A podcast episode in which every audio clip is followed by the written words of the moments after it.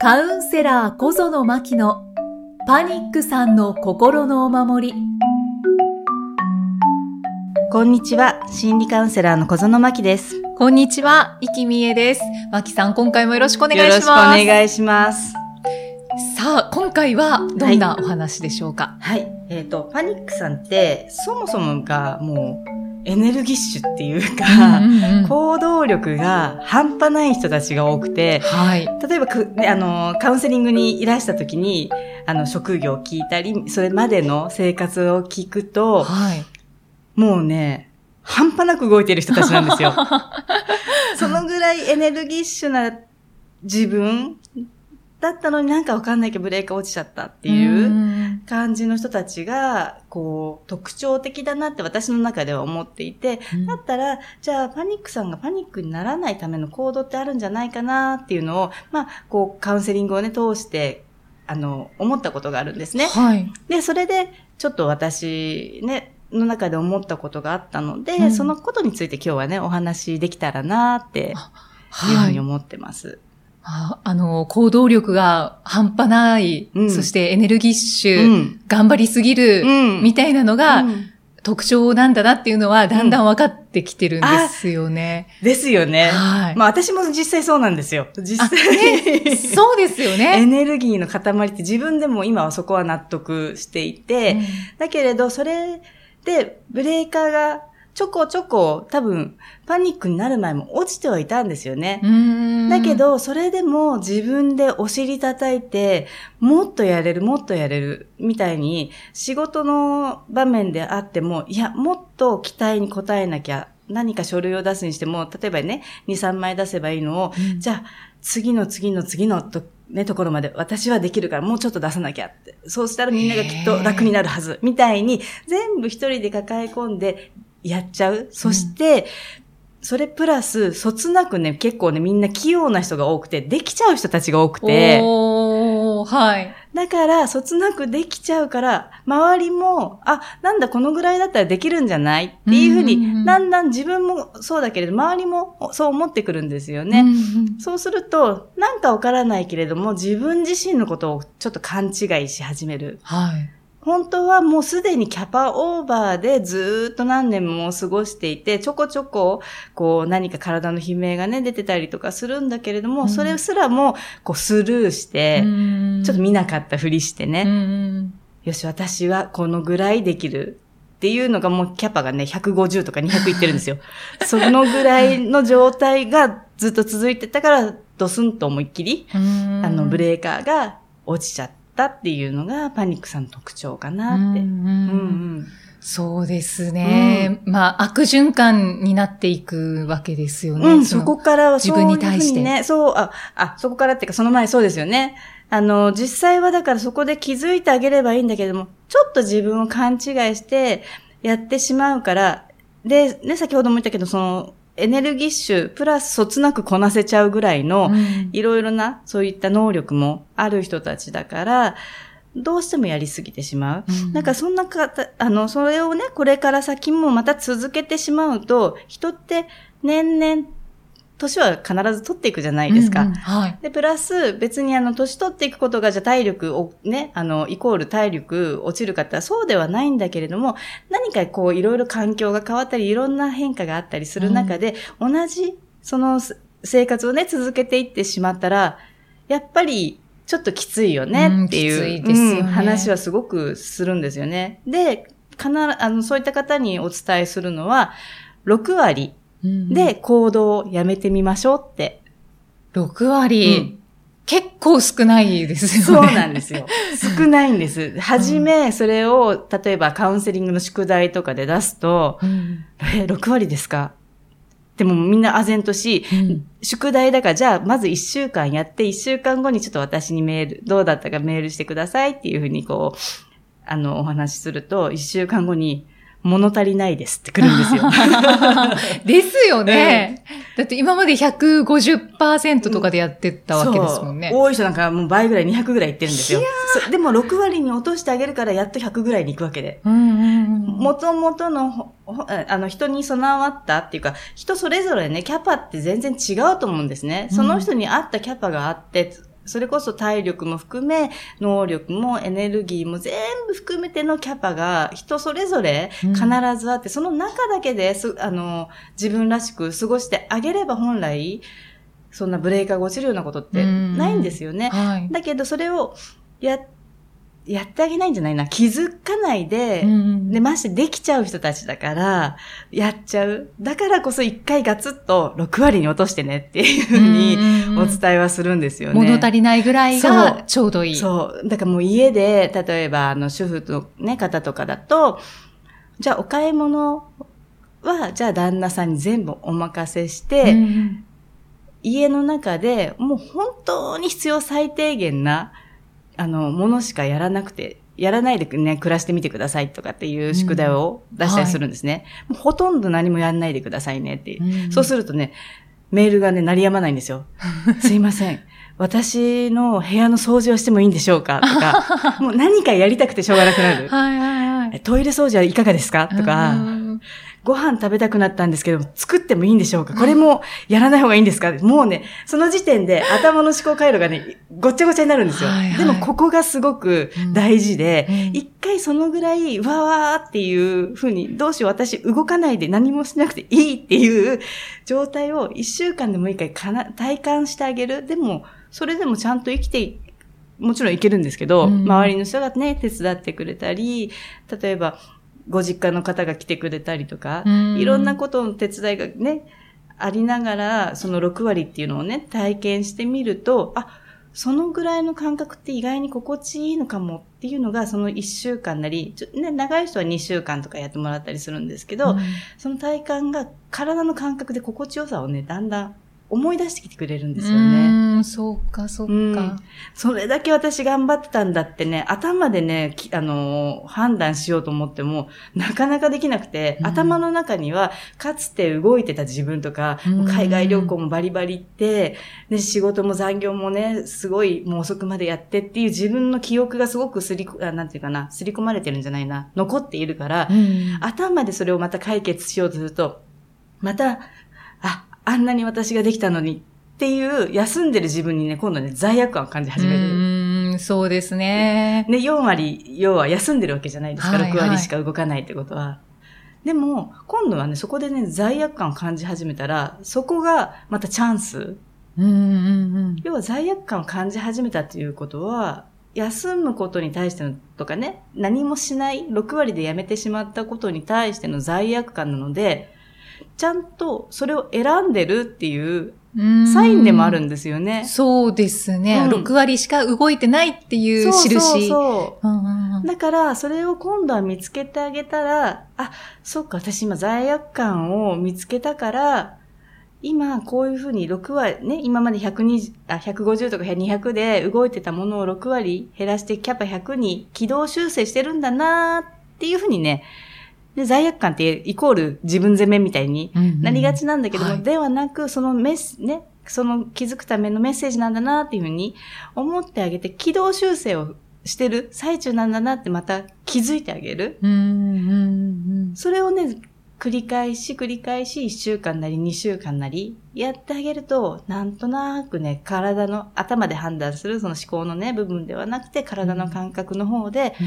あれ6割で動いてたら結構私、肩の力抜けてるなとか、家の中でこうじーっと、こうね、じーっとしてることができない人とか、やっぱ多かったりとかするので、はい。はい、あ、じーっとしててもなんかぼーっとしてても、なんか意外に過ごせてるなとか、そんなのをね、体感していくと、それが経験値として一つ一つ自分だけの経験値として溜まってってくれるから、うん、やっぱりね、その6割っていうのはね、一度、うん、うん、その頑張り境で、ね、すぐブレーカーが落ちちゃう、そういう癖がある人は、やってもらいたいなって思ってるんです。ちなみに、脇さんは、その、どういうふうに過ごしてますか？家では。家では私、家事はしないです。だらける。あ、本当ですか、はい、料理しか作らない。ああ。です。で、じゃあ掃除とか洗濯とか。あ、やらない。お皿洗いとかもしない。しない。へお皿洗いしたくないので、食洗機さんに働いていただき、で、それ以外の家事は、えっ、と、洗濯はうちの旦那さんにやってもらい、はいし食器洗いも旦那さんにやってもらい、うんうんお風呂は、えっ、と、娘が担当で、私一人でテレビ見てます。本当ですか？え、それは、一番最初、なやっぱり罪悪感って出てきたんですか？罪悪感どころの騒ぎじゃなかったです。も うわーってね。なる感じなん、か、こんな、例えばね、あの、あその一番最初始めた頃っていうのは、やっぱりマスターコース通ってた時期で、はいあの、カウンセリングスクール通ってた時期で、仕事をしてなかったんですね。はい。ね、仕事をしてない私だからこそ、せめて主婦業は、とかね、子育てはしなきゃって思ってたんですよ。ううそうですね。そう思い役割をね、なんかこう、自分に与えてあげないと、なんかダメ人間なような気がしちゃって、うんうんはい。それを、ね、途中で気づいたんですよね。ああ、私なんかやりすぎちゃうところがあるんだなって。うんうんその頃って、お家の中、なんかね、自分で言うのもなんなんですけど、モデルルーム並みだったんですよ。ええもう全部隙間収納からはい。綺麗にしてて、いつお客さんが来ても大丈夫っていうはあぐらいやっていて、徹底してますね。そうなんです、そうなんです。もうだから、や、やり始めたらもうとことんなので、うんうんうんうんで、掃除とかももうね、スチームから何から全部かけてみたいな感じでやってたのを全部手放すって、本当に怖くて怖くてしょうがなかったんですようん。私この家に行って何の役に立つのって。だあーから一一回ね、ちょこっと落ちるんですよね。はいはい。どうしよう、私何の役割もない。ただ私いるだけなんだわ、一番。最初絶対落ちますよね。落ちるんです。うんだけど、周りでご飯もう作りたくなくなっちゃうんですよ。ご飯はもともと作るの好きだったから、そこだけは自分のために残しておいたんですね。うん好きなことをやろうと思ってたので、うんうんでもそれ以外は好きじゃなくて、なんか、私の義務的なうん主婦だし、はい仕事もしてないし、やらなきゃっうんうんていうのだけでやってたから、でもその嫌な部分はとりあえずじゃあ全部手放そうっていうのを腹くくってやったものの、あ、旦那さんが笑ってる。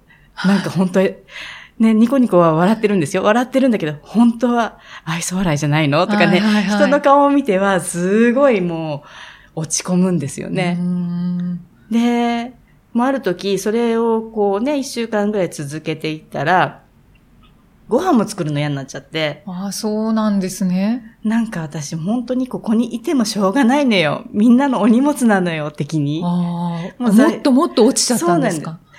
それで、ある日、カップラーメンをはい。出したんですよ。はい。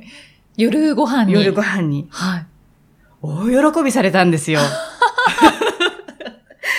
もマジですか？う、普段、私子供にも旦那さんにもカップラーメンって出したことがなくて、はい、はい。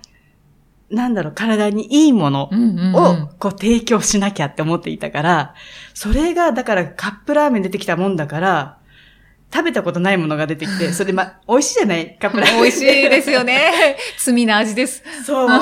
でも、みんな大喜びでお祭り騒ぎで、え、こんなに喜ぶわけ？みたいな。なんかそのあたりから、スコーンとね、はい。あ、なんか私本当に、ちょっと勘違いしてたかもって、いろんなことに対して、自分のことに対してもそうだし、そのキャパが、その、ね、120とかね、あ、150とか200とかっていうふうにオーバーして動いてたっていう自分自身のその行動にも勘違いしてたけれども、自分の罪悪感に対しても勘違いがあったなっていうのも感じて、プラス、子供とか旦那さんとか目の目の前の人たちはい。のこともいろいろと私決めつけて、自分のいい、自分の正しいだけをこう、私エネルギーあるから、これを受け取りなさいね、みたいな時に、やりすぎてたな。やっぱり人ってどっか、あの、抜けてたりとか、どっかこう、ね、空気の風穴じゃないけども、ある方が楽なんですよね。うーん、そうですね。抜け感じゃないけど、はいうんはい。本当に楽なんですよね。だからたまに出てくることなんていうのかな。毎日じゃちょっとあれかもしれないけど、うんカップラーメンとか、まあお惣菜は全然何回もね、使ってもいい,、うんうんいいんだと思うけど、そういうのとか。なんかもうピザとか。そうそう。そういうふうになんかやってて全然 OK なんだなって。で、うん何よりも何があろう、なんていうのかな、食卓に並んでようと、はい。みんなが笑ってたっていうのがすごい良かったなと思ってて、でも、その瞬間は思わなかったですけどねあ。瞬間は、私の料理負けたって思そうですよね。罪悪感満載の時期だったんで。今まで頑張ってたのは何だったの？何品も私作ってたのに、みたいな。でもそこまでもする必要なかったっていうのはだんだん後からね気づいてきて、あ、もうそれだったら手抜きたい時に抜いて本当に6割ぐらいでやめといていいな。全部手放していいな。ってやっていったら、うん結構家の中が動き出した。家族が動き出したっていうか、はいいろんなか、ね、ずーっと一緒に暮らしてるのに、周りの人の得意分野も知らなかったりしてて、私、あの、PTA の会合とか結構苦手なんですよ。はい。でもそれも、あの、頑張っていく人だったので、全部子供の行事も私が行きます。うんうん保育園の行事も私が行きます。みたいにやってたのを、全部旦那さんに丸投げしたら、うん旦那さん実はそういうの好きだったんですよあね。らそれも私よりもとっても得意で、今じゃ私なんかよりも娘の学校では旦那さんの方が有名で、そうですか。だから人の、自分がこう、奪ってたんだ、人の活躍の場を。っていうのも、いろいろこのね、6割にしてみて気づいたりした一つです。うんこれはやるしかない。ね、やってみる、その最初のね、1、2週間は、ちょっとね、勇気いるかもしれないけれども、うんでも、やってみるといろんな世界が見えてくる。そうですね。うんまあ、ギャップは絶対感じますよね。今までしたことがないそうんなんですだから。だから、あの、ありえないことをやり始めるって、初めね、慣れないから私に会いませんってね、連絡来たりとかもするんですけど、慣れなくて当然なんですよ。うんでも、慣れないけれども、ちょっとでね、つまみ食いから始まってもいいからやってみようよって、それをやっていくと、だんだん、こう、なんていうのかな、馴染んでくる。新しい生き方として馴染んでくるから、慣れないからやめますではなくて、慣れないけどやってみようかなっていうふうに、うんうんうんその、それが軌道修正っていうはい生き方のね、うんそれをね、やっていってほしいなって思ってます。で、大丈夫です。私もね、すんごいね、あの、罪悪感、はい。思いっきり感じた時期を過ぎての今があるので、うん体感済みなので、全然大丈夫です。ううん私も取り入れてみます。ぜひ、そうね、なんとなくイキさんも、そうですね。はい。私も、はい。ねね、こう言っちゃあれですけど、2回ぐらい倒れてるので。そうなんですね。なんですよ。それでもなんか、頑張らねば、みたいなのがずっと。ベッドの上でも次の書類とかね、次の予定がとかってやりません、や、やります、やります。?6 割です。そうですね。はい。もう、6割に落としましょう。はい、ぜひ。はい。ありがとうございます。ありがとうございました。えー、では、あの、ここでお知らせなんですが、あの、来月10月6日土曜日に大阪で、マキさんが私を生きるトークショーというトークショーイベントを開かれるんですよね。そうなんです。それもね、初大阪開催っていう。おー、素晴らしい。ありがとうございますいやいやいやいやいやそこのあなたも拍手してください。ありがとうございます。ぜひ大阪、ね、大阪っていうか関西方面の方、そうですね。生の私を見に本当ですよ。いらしてください。はい。熱いトークがきっと繰り広げられるかなって。でね、あの、その日なんですけど、トークショー、1時からね、始まる形で、あの、2、3時間ね、お予定はしているんですが、また、はいえっ、と、ブログの方にね、詳細はね、あの、見てもらいたいんですけど、うん。当日動画の撮影をするんですね。で、あの、ね、か関西方面の方も来てもらいたいし、もちろん他の方も来てもらいたいけれども、やっぱりそれでもまだお家の外に出られないっていう方もたくさん、あの、メールとかね、メッセージとか、いろいろいただくんですね。はい。で、今までカウンセリングっていう形では電話とかスカイプやっていたんですけど、トークショーとかそういう、なんだろう、ちょっとセミナーではないんですけど、そうんのお話的なことも、何かそういうふうにあの家の中でも見れるツールがあればいいなってちょっと考えていて、ちょっとこのトークショーを皮切りに今後これをあの動画として、はい。あの撮ってから販売させていただいてお家でもあの見ていただけるようなね、うんうん形に持っていくえつもりで、その予定予で、定で、か皮切りですもんね。はい、そうなんです。うんうん私を生きるトークショーで、トークショーなので、はい。どなたか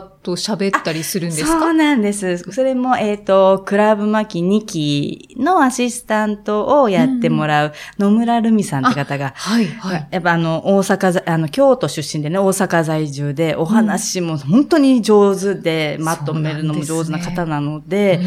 その彼女にお願いして、で、まあ質問形式も途中含めながら、はい。私がお話ししたり、その、みあの、いろんな方から、あの、集まってる質問っていうのかな？みんなが聞きたい質問って結構こう似てたりとかもするので、うんうんそれの中の多いやつを、あの、質問形式で私がお答えするっていうような形で、うんえ、トークショーをさせていただきます。はい。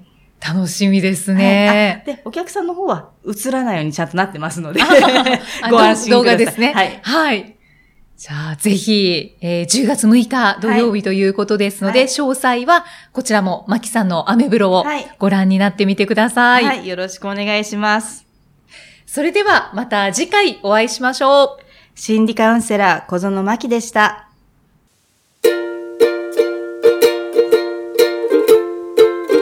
明日の気分